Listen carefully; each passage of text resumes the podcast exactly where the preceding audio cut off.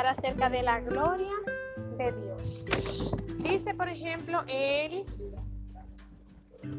la palabra de Dios que toda la gloria y toda la honra es para Dios. ¿Dónde lo dice? En el libro de los Salmos. David en varias ocasiones pues habló acerca de darle toda la gloria a Dios. Pero ¿qué es darle la gloria a alguien? Para ti, por ejemplo, ¿qué sería darle la gloria a alguien? Creer en Él, claro está. Eso, mira, de orden. Claro que sí.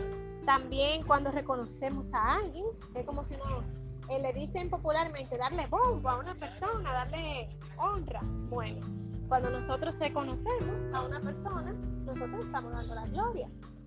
¿Qué significa eso? Que nosotros reconocemos que Dios está por encima de todo. Cuando nosotros le damos la gloria a Dios en nuestra vida y cuando nosotros primero creemos en Él, como bien ha dicho Berly, también cuando nosotros reconocemos que en todo su esplendor, pues Dios es Dios. Pero ¿qué cosas ha hecho Dios por nosotros para nosotros darle la gloria? ¿Hay algo que Dios haya hecho por ti que tú entiendas que debe darle la gloria? ¿Cómo que un ejemplo? Bueno, que me ha pasado muchas cosas. ¿Cómo te digo? Yo, yo he estado en situaciones que yo me pongo a orarle a Dios y, ¿verdad? Se cumple. Te responde. Una de las cosas más importantes es que no estamos solos, que podemos contar con Él. Otra cosa muy importante que bien ya has dicho es que podemos tener con quién contar. Cuando no tenemos a nadie más a quien pedirle, Dios está ahí para nosotros. O cuando los, los humanos o las personas que están alrededor no pueden hacerlo por nosotros, ya nosotros mismos no podemos, Dios puede hacerlo. ¿Qué también hizo Dios? ¿Qué más que creó este planeta Tierra y lo puso bajo el dominio del hombre? Independientemente de que el hombre le haya entregado luego el dominio a Satanás después de la caída, pero nos puso el mundo bajo nuestro dominio para que nosotros domináramos la tierra, para que nosotros trabajáramos la tierra. Y creó algo maravilloso, porque cuando uno ve los árboles, cuando uno ve el cielo, el mar, cuando uno ve el aire, cuando uno ve los pajaritos, uno dice, óyeme, pero realmente esto es lindo. Nosotros que vivimos en República Dominicana podemos decir que este país tiene muchas cosas bonitas, muchas partes bonitas. Todo el que ha ido a Polo Barahona, o el que ha ido a las dunas de Baní, o el que ha ido ¿eh? a Punta Cana, la parte este de la isla, que uno ve ese mar así tan bello, azulito. Cuando uno va a muchísimos otros sitios de, que este país tiene hermosos, uno se va dando cuenta, Paraíso Caño Hondo, que es el Sabana de la Mar, es una preciosidad. Uno se da cuenta de que, óyeme, Dios hizo algo grande, esto no puede ser por azar, cómo crecen los árboles que se alimentan de la energía del sol, del agua, o sea, todos los nutrientes lo encuentran ahí en la tierra, nosotros mismos, que la misma planta pueden darnos nutrientes, independientemente de que hayamos decidido comer carne y matar animales, pero eh, la misma tierra nos da lo que nosotros necesitamos. Entonces, ¿qué más que eso? Pero aparte de eso, como Dios sabía que habíamos pecado a través de Adán, Dios dispuso el plan de salvación a través de Jesucristo. Y dice Gálatas 3:13, Cristo nos redimió de la maldición de la ley, habiéndose hecho maldición por nosotros, porque escrito está, maldito todo el que cuelga de un madero. ¿Qué pasa? ¿Dónde está escrito que maldito todo aquel que cuelga en un madero? Bueno, en la ley de Moisés. Nosotros podemos ver entre los libros de Génesis, Éxodo, pero prácticamente en Éxodo, Levítico y Deuteronomio, cuando Moisés comienza a escribir la ley para el pueblo de Israel, inspirado por Dios, o sea, todo lo que Dios le iba diciendo, se lo iba diciendo al pueblo. Y una de las cosas que se escribe es que cuando alguien robara cierta cosa, tenía que ser colgado en un madero. Y decía que no sea que no podía dejarse amanecer en ese madero, que había que descolgar la persona antes de que, cuando anocheciera, antes de que viniera el otro día.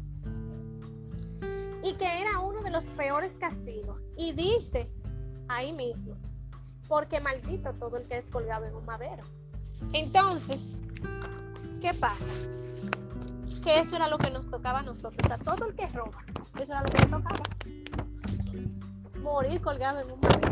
Todo el que mata, eso era lo que le tocaba, morir colgado en un madero. Y se iba a ir maldito. Pero ¿qué pasa? Que matar, ok, y alguien apuñala a otro, lo choca. Pero cuando nosotros decimos algo malo en contra de nuestro prójimo, nosotros lo estamos matando.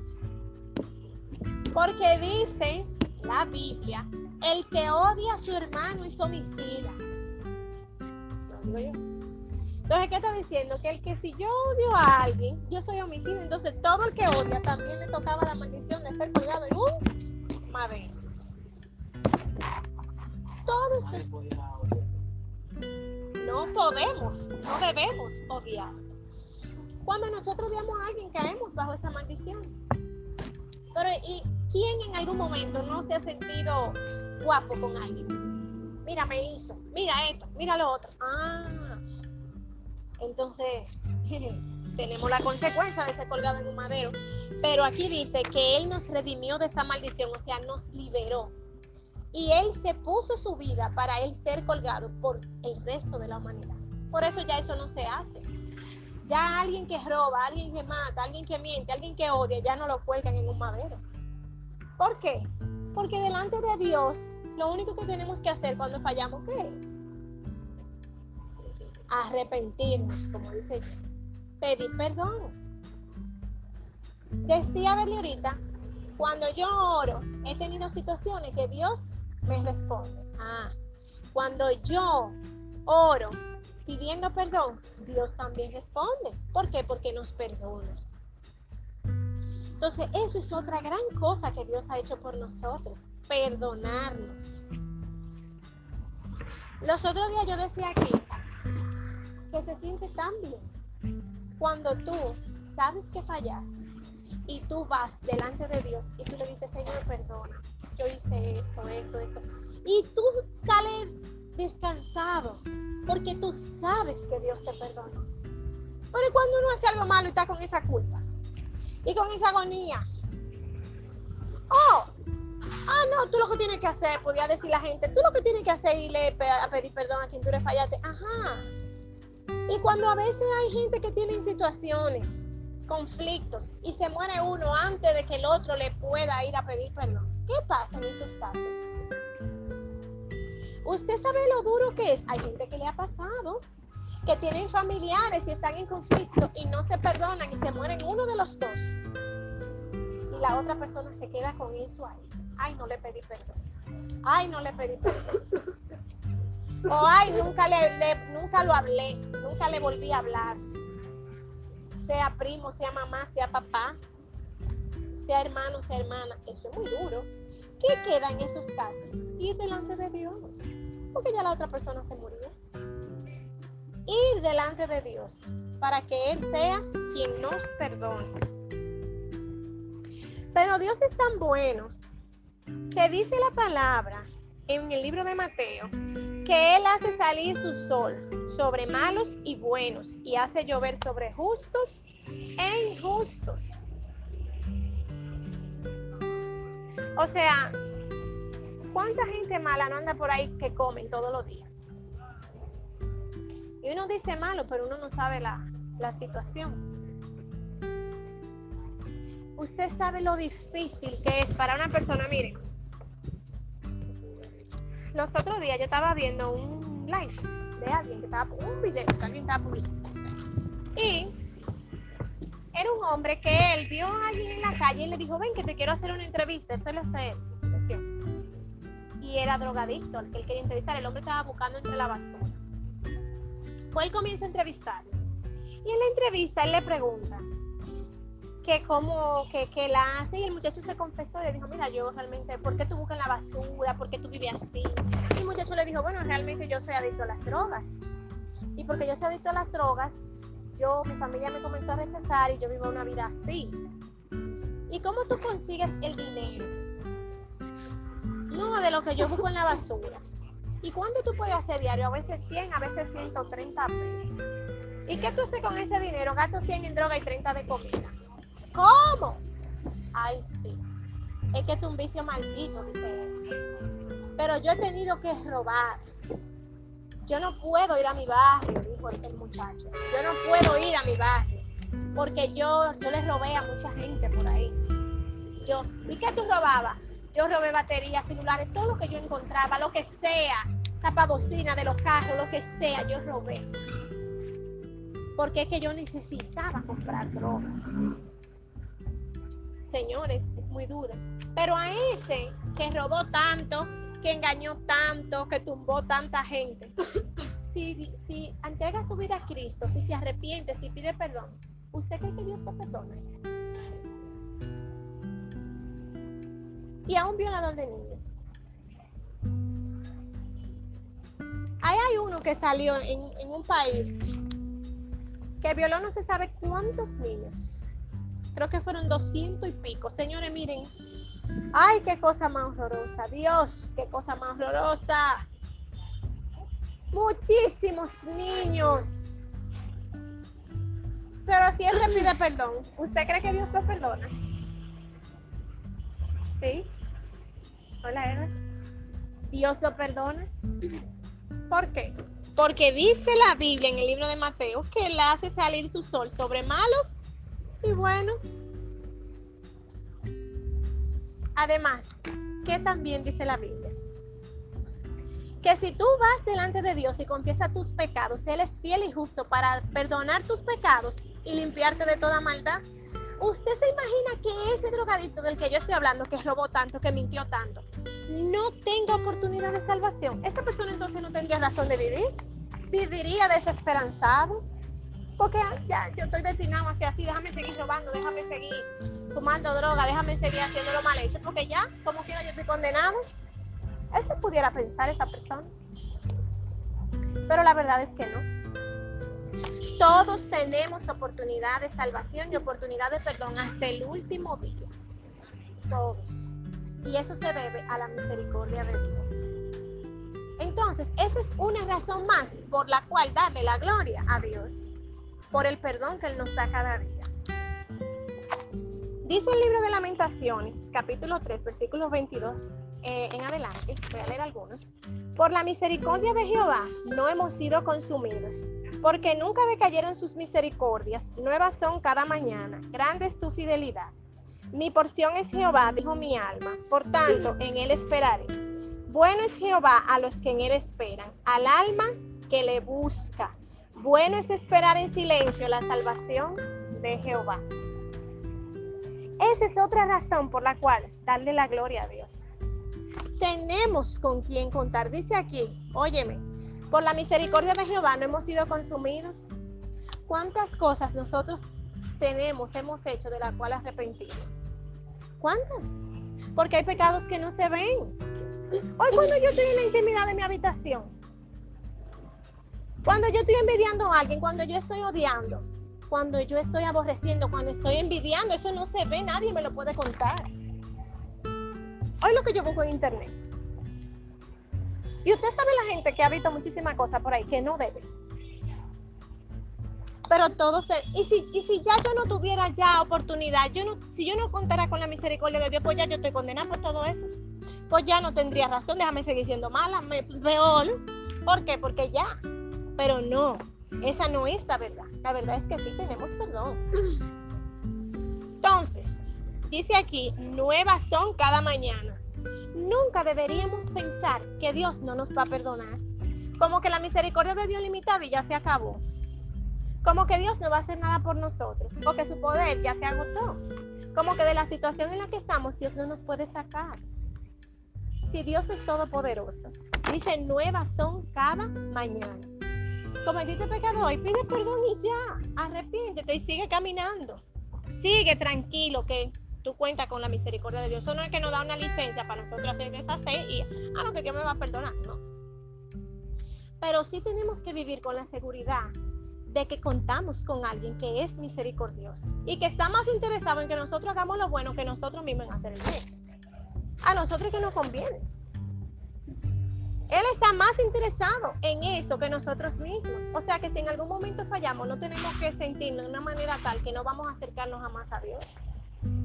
Pero es un error que se comete muchas veces. A veces vamos a la iglesia y como se está adorando, lo que sea, nos sentimos confrontados por el Espíritu Santo y cuando nosotros sabemos que hemos fallado, ¿qué hace mucha persona? Se aleja.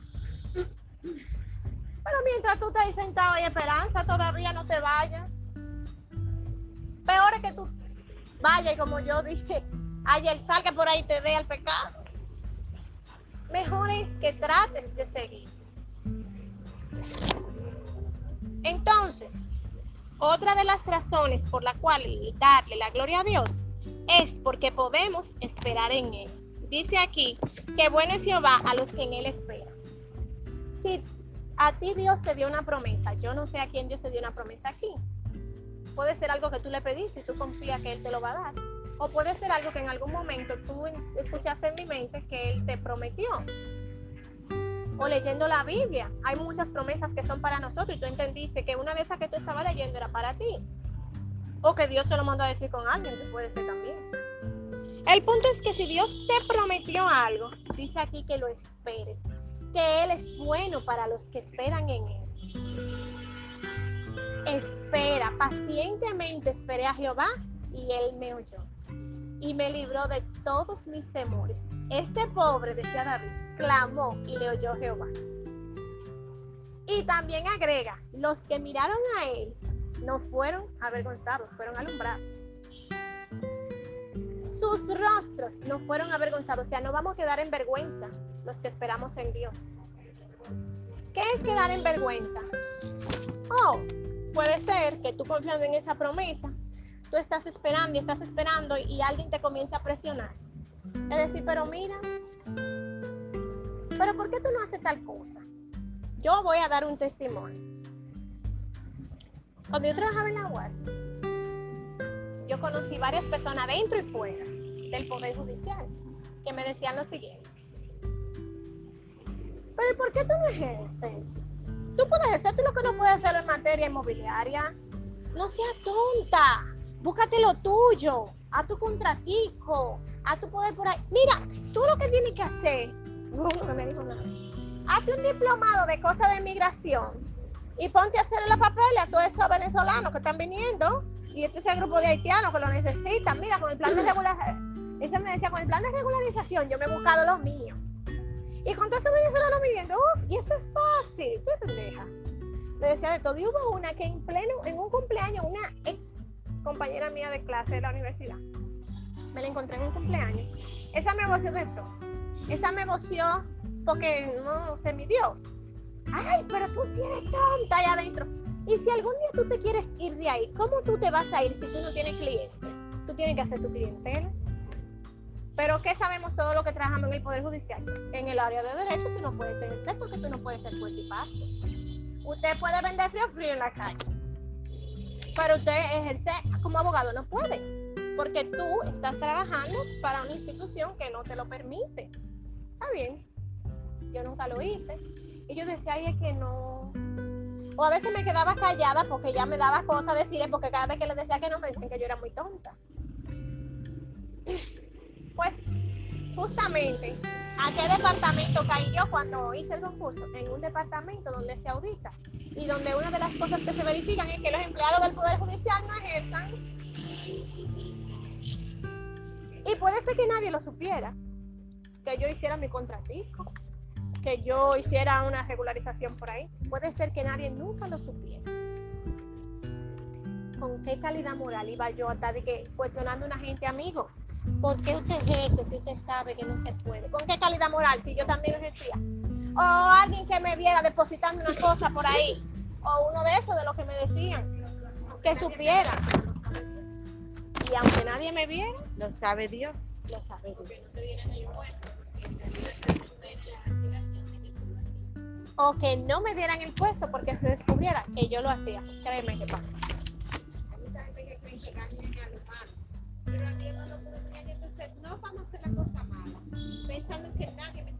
El que me está viendo, el que me importa mi me vea Dios. El, otro día, otro testimonio, yo estaba en el supermercado y cuando pasé algo por la caja me vi que, vi que hacía mucho la cuenta con dos cositas, como, ¿y qué es tan caro? No, quítamelo. La muchacha me lo quitó pero el que empaca las cosas parece que lo empacó sin darse cuenta. Cuando yo voy a montar todas las cosas en mi carro, que fui yo misma porque eran pocas fundas, y yo veo que están las dos cajas que yo dije que no, que no las quería. Yo entré al supermercado y fui, se la llevé a la muchacha y le dije, mira, eso no, eso fue lo que tú me quitaste a mí, que yo no lo quiero. Óyeme, la otra que estaba al lado dijo, no, pero esto es increíble. Que Dios bendiga a esa persona. Mira, nunca, no es todo el mundo que va a hacer eso. Se hace lo que se la lleva, digo yo, no. Porque a lo mejor nadie me vio, nadie me estaba viendo, pero yo sé que Dios me ve. Y si, ¿cómo salgo? Yo llego a mi casa con esa dos fundas que yo no pagué. Y Dios, y dime, ¿cómo yo lo decidí hoy, Dios? Pero ven acá, mi. Dios bendíceme la compra de mi casa, que hoy no tengo, pero tú eres una ladrona de cosas de supermercado, ven acá. Entonces tenemos que tener cuidado con de reputación e integridad. La reputación es lo que tú guardas para que otros lo vean. Pero la integridad es tú hacer lo correcto que nadie te esté viendo. Y en el caso de nosotros, eh, no, nos, no nos sale porque hay alguien que siempre sí no está bien. Ahí es, ahí es lo complicado. Jesús siempre. Yo quiero decirle algo. Estoy viendo esta palabra tan maravillosa de la joven que va a dar a luz un niño, en gracia de Dios. Y me quedé aquí oyendo a ella y a ustedes que son sus espectadores, que están escuchándolo atentamente. Ustedes pertenecen a un grupo carismático de la iglesia o, o lo están haciendo por, porque andan buscando de Dios y es bueno que sepan que ustedes buscan de Dios donde quiera que ustedes. Si ustedes creen que hasta un monte que estén, si aclaman a Jesús, el Hijo de Dios, Él le actúa. Siempre que usted lo aclame con el corazón y que realmente la voluntad de Él así se impone.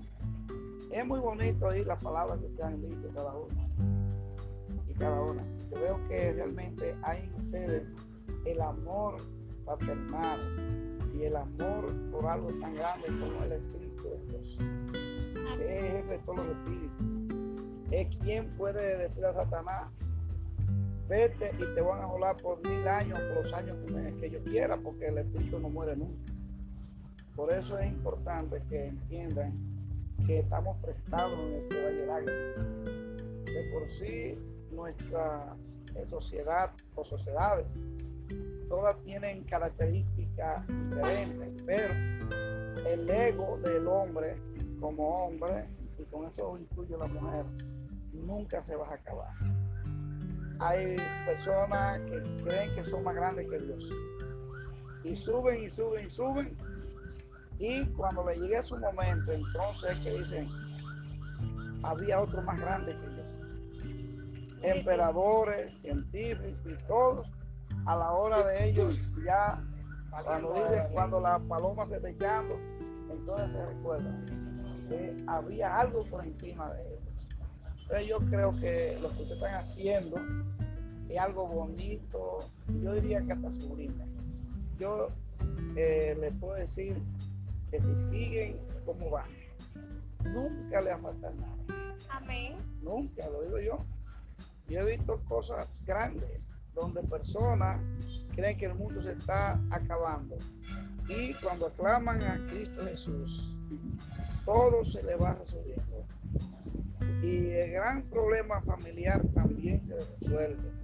Pero es asunto de usted abrazarlo de corazón y que crea en él que es el único puede resolver los problemas. Después cualquiera persona que viene a conquistarlo para hacer cosas muchas veces mundanas, lo que le están es perturbando a usted y su familia. Y realmente nunca tendrán paz, porque el que anda con Satanás nunca tiene paz. Pero el que anda con Jesús, el Hijo de Dios, anda en paz. Amén. Y la gente incluso lo ve hasta más bonito. Muchas gracias. Amén. Dice Timoteo, Pablo diciéndole, hay pecados que a algunos hombres se les descubre ahora, más a otros se les descubrirá después. Y eso es así porque si yo vivo para una persona, o sea, para que nadie se entere quién soy yo, mi realidad, eh, nada, vivo en apariencia. Como decía el joven, guardando una reputación. Pero ¿y cuando la persona se muere, que se encuentra frente al tribunal de Cristo? Todo lo que nosotros hicimos, el Señor claro lo dice, no se engañe, Dios no puede ser burlado. Todo lo que el hombre sembrar, eso también se hará. Entonces yo me preguntaba, ¿y si Van un ejemplo le hubiese tocado un caso de una persona de las que ella se llevó del consejo y, ay, sí, sí, yo lo estoy haciendo, aunque nadie se entere entre nosotros, y después le toca a ella tener que inspeccionar a esa persona, ¿con qué calidad? Pero tú me dijiste a mí, dime, qué vergüenza y cuánto más para. Entonces, por eso nosotros tenemos que ser íntegros porque nosotros vivimos hoy, pero mañana nos van a juzgar como vivimos aquí en la tierra. Amén. Así es. Bueno, con esto cerramos esta clase de hoy. Vamos a invitar a toda persona que no ha confesado todavía a Cristo como Señor y Salvador, que si ese es tu deseo, solamente tienes que repetir esta oración después de mí. Señor Jesús, en esta hora, yo te recibo como mi amo, como mi dueño, como mi Señor y mi Salvador. Te pido que inscribas mi nombre en el libro de la vida y que me ayudes a permanecer hasta el fin. Yo renuncio a Satanás y a todo lo que no es de Dios. En el nombre de Jesucristo. Amén.